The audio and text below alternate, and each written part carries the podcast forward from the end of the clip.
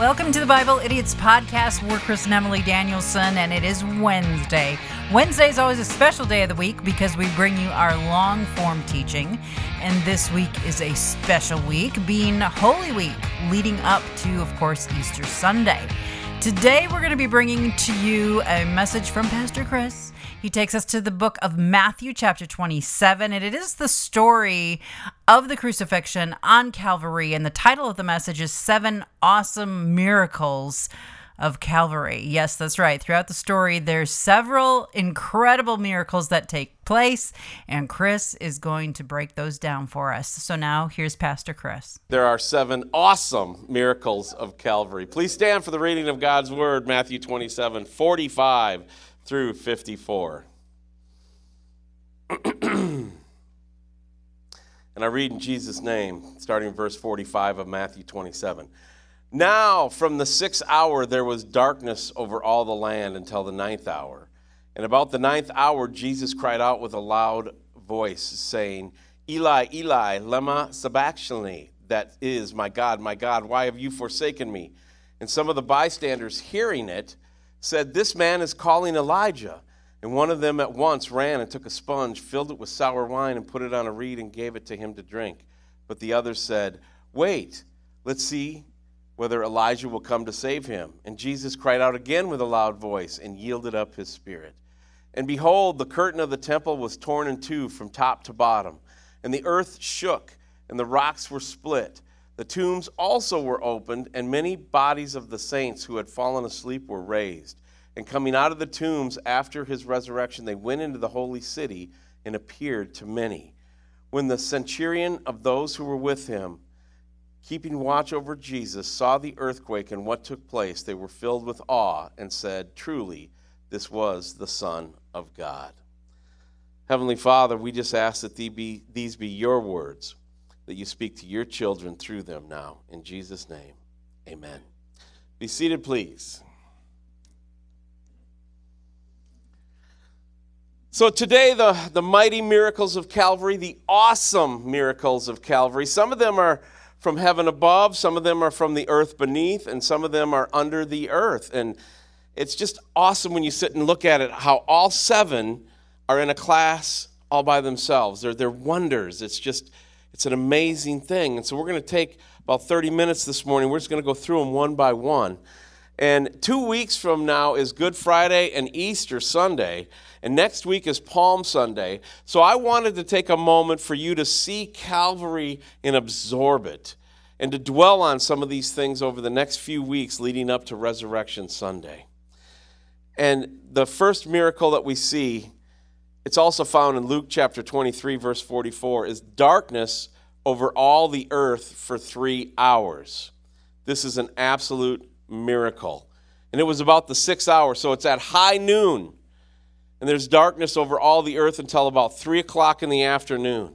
It says the sun was darkened. That is the first miracle of the cross. At high noon, God blotted out the sun. It was darkness like that in the land that lasted for, th- for three days in Egypt back in the consecration of the law. Do you remember that? And it was a darkness that they said could be felt. It was a miracle of God.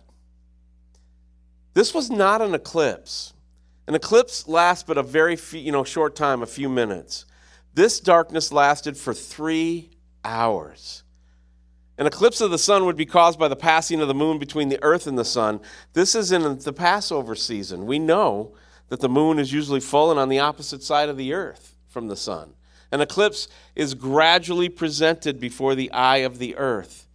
This was sudden. Suddenly, the whole earth is darkened. And then, no less suddenly, does the light shine again after the passing of the third hour. That's a miracle of God an intervention from heaven. And an awesome silence for those three hours was frightening, would have been terrible. We have light at the flick of the switch. That ain't the way it was back then. See, the business around the cross, what was going down around the cross, was very significant. The soldiers were busy raising the three who were crucified, right? They were busy gambling at the foot of Jesus for his garments in Matthew 27 35. The throng is passing by, and what are they doing? They're, they're, they're wagging their heads, they're shaking their finger, they're, they're hauling, you know, they're, they're, they're taunting Jesus, they're throwing insults at him. The high priest, what are they doing? They're busy criticizing Pilate for the superscription that was nailed above his head. Jesus, here, you know, here's the king of the Jews. Remember all that? All that's going down, and then boom, darkness. Completely silent. No longer anybody's throwing any insults. All that was heard was the dripping of the blood of the wounds of the Lord, and it was a frightful silence, so much so that it says that the people smote their breasts, they beat their breasts. In Matthew 27 54, it says the people greatly feared. So, what's the meaning of that miracle? The blotting out of the sun. I think it might have been the covering of the agony of the Lord when he paid the price of atoning redemption for our salvation. I spoke to you guys in September about the white noise of the cross. Jesus died for my sin on the cross. Mm-hmm. And we need to take a time at least once a year and remember what actually went down. See, there's a mystery in that darkness to, into which the human heart and the mind, I don't think, can enter. When God smote his son, when Isaiah 53 describes it, smitten of God and afflicted when God turned his face away and the son cried out, Eli, Eli, my God, my God, why have you forsaken me?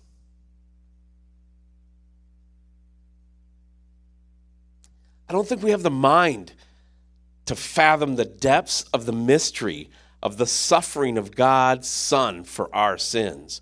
And God shut it down, He just shut it out. He blotted out the sun. In so immense a way, and so terrible was the payment of our debt of death and sin, God just shut it off. Now, I don't know. We don't know. We don't understand. God just blotted it out and darkened the face of the sun. That's the first mystery, and that's the first miracle of Calvary. But it gets more intense. The second one is the veil of the temple was torn in two from top to bottom. That's important. Second one, we see Jesus cried out with a loud voice. He yielded up his spirit. And behold, the veil of the temple was torn in two from the top to the bottom, verses 50 and 51. The second mighty miracle was the tearing of the veil. Now, the old rabbis in the Talmud, they say that the veil was a handbreadth thick. It was 60 feet long, 30 feet wide. And the rabbis in the Talmud say it took 300 priests to raise it up, to lift it up. Josephus tells us, so strong and mighty was that veil that a team of horses could not pull it. Yet at the voice of the Lord, the voice of the Lord, it is finished. And God took the veil and tore it from top to bottom. It was not seized by the hands of men from the bottom to the top because they couldn't do it. It was done by the hands of God from the top to the bottom. Nor did the earthquake, which we're going to talk about in a minute, nor did that render it torn. You know, behold, the veil of the temple was torn from the from into from the top to the bottom, and the earth did quake and the rocks did split. That's Matthew 27, 51 of our text today. After the tearing of the veil, the very earth shook and the rocks were split. And it would have been an amazing thing for the earthquake to tear the, the veil and leave the building intact, wouldn't it? And undamaged? It was an absolute miracle of God of the tearing of the veil, but it also had huge significance. Stay with me. You see, there's a marvelous and in, incomparable, you can't hardly even fathom it, lesson for us. The tabernacle and the temple were built to show the cast outwardness of sinful man and the unapproachable holiness of God. God can't be where we are with sin, right? That's how he created this whole thing. Listen to the layout of the temple. Around it was a wall. Inside the court of the Gentiles, another middle wall partition. And beyond the inside of the court of Israel, another wall and the court of the priests. Beyond the court of the priest was a brazen altar, then the other obstruction, a door into the holy place, and walking through the holy place with its seven branch lampstand, its table of showbread, before the veil, the golden altar of prayer and incense. Then there was the veil itself. It blocked the entrance into the presence of God. You with me? And beyond the veil was what was called the Holy of Holies, to where the priest once a year could go in. The high priest, he's the only one who could go in. Because behind the veil in the Holy of Holies sat the Ark of the Covenant looking down upon the mercy seat. God in Christ tore the veil wide open, and every eye could look sweeping into the very presence of the Holy of Holies. This is incredible because anywhere now is a good place to be with the Lord. You get that?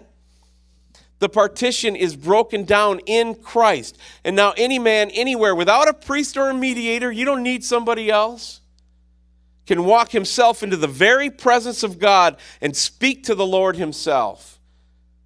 That means that anywhere is as good a place to address and call upon the name of the Lord. I tell you that every Sunday, whether you're sitting, whether you're kneeling, whether you're at your kitchen counter, or whether you're in one of the finest cathedrals in all of the world. It's the same now because the veil was torn in two. God has been opened in the death and sacrifice of Jesus Christ, our Lord and Savior.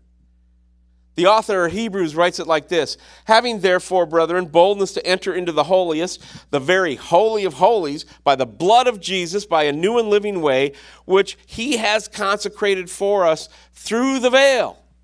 What's the veil? Jesus' flesh. The tearing of the flesh of our Lord is the tearing of that veil. When we have communion, we break the body of Christ and we do this in remembrance of him. Is it all making sense? Is it coming together? Hebrews author goes on to say, by which we are invited to come boldly into the presence of God's throne of grace. We come boldly into the Lord's throne like children, like when your children come to you. It's amazing. The tearing of the veil, our entrance into the very presence of God. That's the second mighty miracle of the cross. The third great miracle of Calvary, and the earth did quake and the rocks were split at the very voice of the Son of God. It all goes down at the very voice of Jesus. When he shouted his words of victory, It is finished. Not they did this to me, but the whole plan of God, because of his great love for you and me, it was done. The sacrifice was made. The very earth responded why? Because in the giving of the law that condemns us all, no man has kept the law to its perfection except for Jesus Christ. All have sinned. All have come up short in the expectations for the glory of God. In the law, in its giving with Moses in the tablets, what happened? Lightning flashed, right? And the heavens were filled, and the thunder was God's voice. And the wrath of the Almighty shook Mount Sinai. It quaked, it trembled, and rocks were split. This is the law of God by which man, when he is tried, is condemned unto death. You and me, tried by the law, were toast. But on Calvary, at the cross, the love and the grace and the mercy of God were poured out in an atoning redemption for us. And the earth replied. The earth responded. In verse 51 of your text today, all the tremors of Mount Sinai were absorbed in Mount Calvary, and we are freed and we're forgiven by his grace in his blood. The earth responds to the Lord who shouts, It is finished. You want to know something? Something kind of cool? That's kind of a forerunner to the promise of the regeneration of the earth one glorious and and climactic and consuming day that is still in front of us. In the eighth chapter of the book of Romans, Paul says that all creation labors and travail because of the curse that until the day when the Lord chooses the saints for us to be manifested, the sons of God appear in glory and in victory. When the Lord shouted, It is finished, the earth shook in response in wonder and in glory of the regeneration that is yet to come. Then God will literally come down and dwell with us and bring forth a new heaven and a new earth, and there will be no more curses. For those of you taking notes and study this later in your life groups, Revelation chapter 21, verses 1 through 5. Enjoy it. The fourth miracle of Calvary. And the graves were opened, and the saints that slept arose. The fourth miracle, the opening of the graves. Now, what does this say? tells me that this earthquake was intelligent, that it was a living thing that the nature had gone beyond itself in nature and it was selective. The earthquake opened the graves, that is, of the saints, just the saints. This godly man, that godly woman, those who had fallen asleep in the Lord, their graves were open, that select few. What a marvelous miracle of God about his promises and what is yet to be demonstrated and what Christ is and has done. Look at that. The graves were open. You saw a trailer for the movie Risen. We're going to play it Friday night. This is a preview. It's an incredible incredible thing. Now, keep in mind, this is Friday afternoon. The Sabbath comes at sundown. No work is permitted on the Sabbath. So those graves were open to view Friday, Saturday, and Sunday. It was an open exhibition of the ableness and power of our Lord to break the bonds of death in the grave. It was straight up for everybody to see. They were open, exhibited, plain to be seen for view. And a second thing that is in line with the breaking open of the prison doors of, of, of hell, of Hades. Check out Revelation 1 when you get a chance. Our Lord Christ, when he entered the realm of the dead, he entered into hell, into Hades. The earth shook, the grave were open, and our Lord came master of sin and death in the grave. He now has the keys, he now has the victory, he now has the power over it all. And God is showing up one Friday afternoon when he is finishing the plan and he's laying it out for everybody, here is the dealio. Watch what I can do. Take note. See, John wrote it like this when he saw the exalted and resurrected Lord in Revelation chapter 1. Now, the, I'm going to give you just snippets from verses 9 through 18. You'll have to look it up later. But these are some of the words that John wrote in that little passage. I fell at his feet as one dead. And he laid his right hand upon me and said, Fear not. He said, I am he that lives and was dead, and behold, I live forevermore. And I have the keys for hell and of death, and my hands are the keys of the grave and of death. This is an open exhibition of God's power through Jesus Christ. When he entered the realm of the dead, he enters into Hades, the graves are open, Hades' prison's doors are open, and God's saints resurrected walk out. And I think that's part of the fifth marvelous miracle at Calvary. And many of the bodies of the saints which slept arose and came out of the graves after his resurrection. And then here's the miracle, went, the fifth miracle, and went into the holy city and appeared unto many. One is the resurrection of the bodies of the saints, the other is going into the city. I, I, I count them as two different miracles. And it's translated here, they appeared unto many. It's one of the most marvelous things in the book of God. To me, it's two miracles. See, in the scholarly breakdown of this passage, wordsmiths who are much smarter than me, in the original language, point out how important it is to understand the word. Here's the, here's the word. You ready? Any fan, any fan ease the end. Any fans the easy end. Any fan ease the end. That's it. Any fans easy end. I'm sticking with that one. That word means to declare, to manifest, to show forth. In the passive voice, the subject is what? It's acted on. So that means that those who were raised from the dead, they manifested themselves, they showed themselves, they made themselves known. After the resurrection of our Lord, these saints did Ephan and Ethian, they made themselves known, they showed themselves who they were. And that's the second miracle of it. That's all that is said. The silence of Scripture right here is as wondrous as the miracle itself. Who were these folks? Who were these saints who were raised from the dead? And had they just died? Had they been dead for generations? What did they look like? How were they dressed? Did they walk down the street or did they just kind of float around? You know, did, did they knock at the door? Or they just suddenly appear? How were they known? It says they made themselves known. Ephanesian. It was intuitive, spiritual knowledge.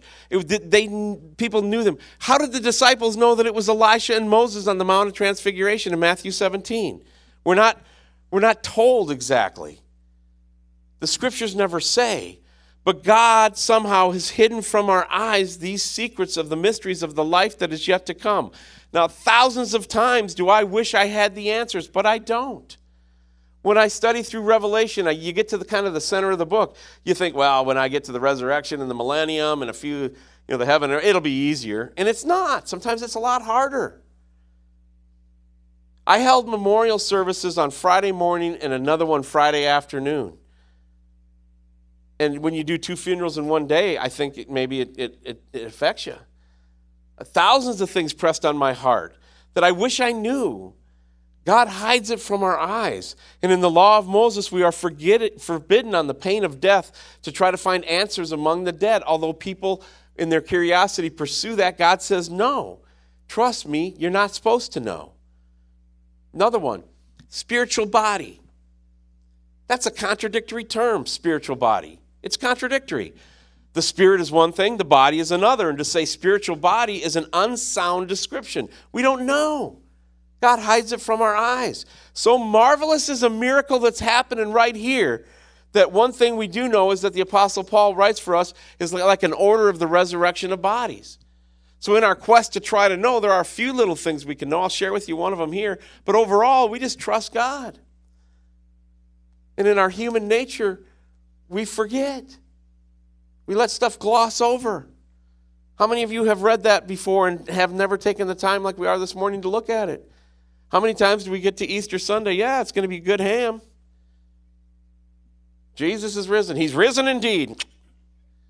And we forget what really went down here. Here's an interpretation that I think Paul writes in order of our resurrection. You ready?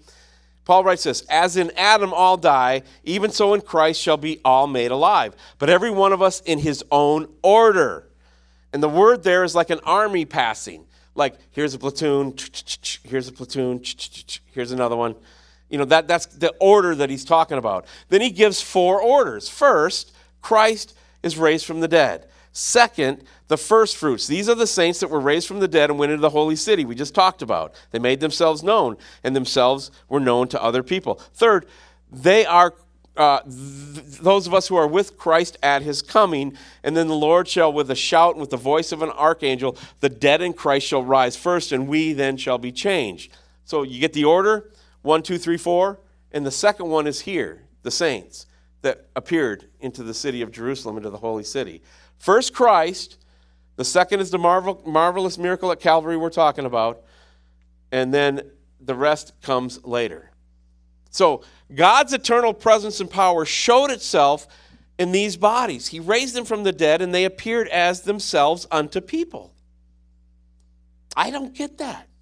I can't understand it. All I know is God says that He marks the dust of His saints. In some glorious day, He shall speak into that dust and raise it to Himself for glory, for His glory. Who's that? That's those of us who know Jesus. That's you, that's me, that's ourselves. These then will make themselves know and appear the bodies of the saints. It's a miracle of God. It belongs in his life giving, awesome power and eternal dominion. And we get to be a part of it in our order. And that's pretty awesome. Miracle number six. They didn't break Jesus' legs and pierced him with blood and water coming forth. John describes it as a miracle in the 19th chapter of the Gospel of John, beginning in verse 33. Miracle number six the soldiers came, they broke the legs of the first, then the second of the criminals. But here's what John said When they came to Jesus, they saw he was dead already, and they break not his legs, but one of the soldiers with a spear uh, did what the word is, nuso. He nusoed him. That is the only time in the Bible the word is used, nuso. It means to stab, it means to pierce, it means to thrust. One of the so- soldiers took his iron spear and stabbed, thrust it into the Lord Jesus. Why were they breaking legs? They were breaking legs because sometimes people could hang there for days because they'd push up with their legs to get more air in their lungs. Crucifixion was a way of suffocation. The Old Testament says the Messiah, when he's purged, for, not a bone in his body will be broke. During the scourging, Jesus never had a bone broken. That means at the cross, the normal procedure to break the legs wasn't going to happen to our Lord and Savior, and it didn't. They didn't break his legs. Because when they pierced him, John writes, what he felt was hardly to believe. So wondrous was the sight that uh, when a soldier pulled the spear out of the heart of the Lord Jesus, it was followed by a flood of water and of blood. Now, how does John think on that? In his book, he writes, Who is he that overcomes the world? It is he that believes in Jesus, the Son of God. This is he, Jesus Christ, that he came by water and blood, even Jesus Christ, not by water only, but by water and blood. To John, it was a miracle that he saw blood, the crimson, you know, blood of life poured out for us as an actual atonement for our actual sins. Jesus died a sacrificial death, but John also said, I saw the blood of his life poured out, but also water. Water in the Bible is a symbol of a cleansing word. You are cleansed through the word which I have spoken unto you, said the Lord. He has sanctified and cleansed the church with the washing of water by the word, the word of God symbolized in the water. And also, we are regenerated by the Holy Spirit and God in the washing of regeneration. The spear pulled out of his side came blood and water. Atoning blood, crimson life, crimson covering our life. The water, the gospel message, cleanses us from all of our sins. And the Spirit of God that regenerates us, it makes us new. It makes us new. There's a song by Phil Wickham called True Love. Maybe we'll play it next Sunday for you. And here, here's one of the powerful lines in that song it says, When blood and water hits the ground, worlds we couldn't move came crashing down.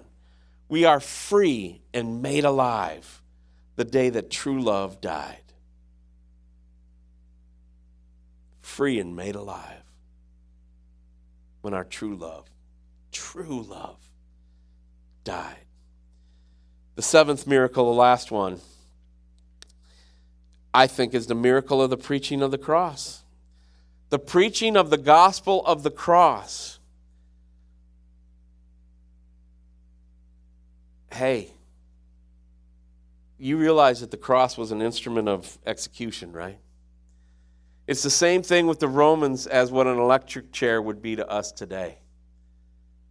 It was a sign in the day of Roman Empire of horrible execution for a felon, a traitor, a murderer they impaled through the abdomen, they stabbed and then held up a victim.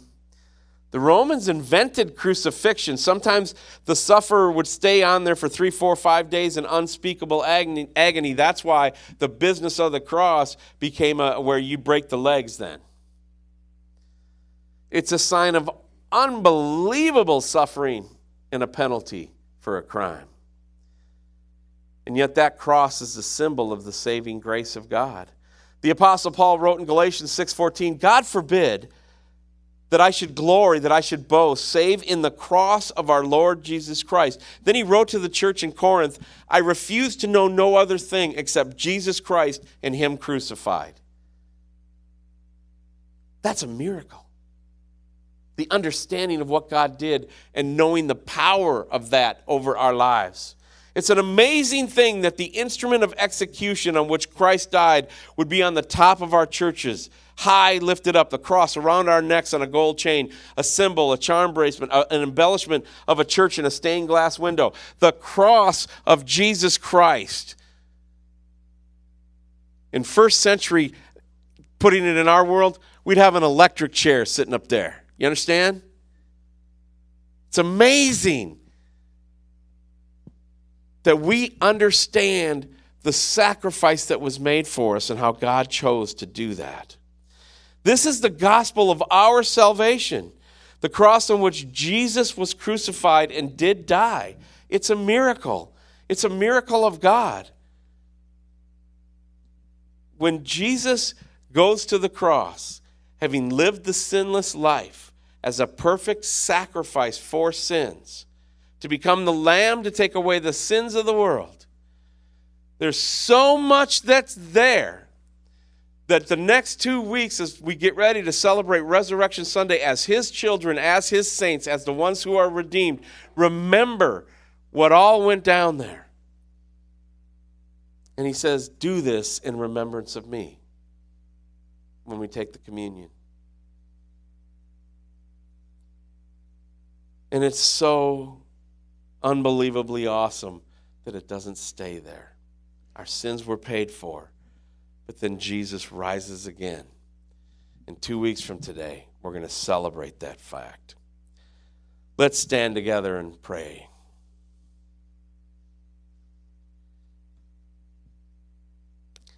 Our Lord in heaven, never are we more humbled than when we stand at the foot of the cross. You did this for me. You did this for my brothers and sisters in this room. There has been no other soul lost in this world, yet he would have suffered and died just for me. Oh, wonderful Savior, what can we do to show you our profound and everlasting thanksgiving and gratitude for saving us, Lord, for dying for us, for paying our debt and penalty of sin? What can we do? It ain't enough. It ain't enough. So we offer you, Lord, the humble sacrifice and thankfulness of our lives. And with infinite love, we welcome and await your coming. We look for you to return to take us, Lord. And to those that have made that decision in their heart, and to those that need to, Lord, speak to them and confirm them that this is the greatest step they'll ever receive in their life. We love you, Jesus. Thanks for tuning in to our Sunday message. To donate, request prayer, or to contact Pastor Chris, you can write to Lifehouse Church at P.O. Box 661, Abilene, Kansas 67410, or go online at lifehouse church.com. On behalf of the entire congregation, thanks again for your support.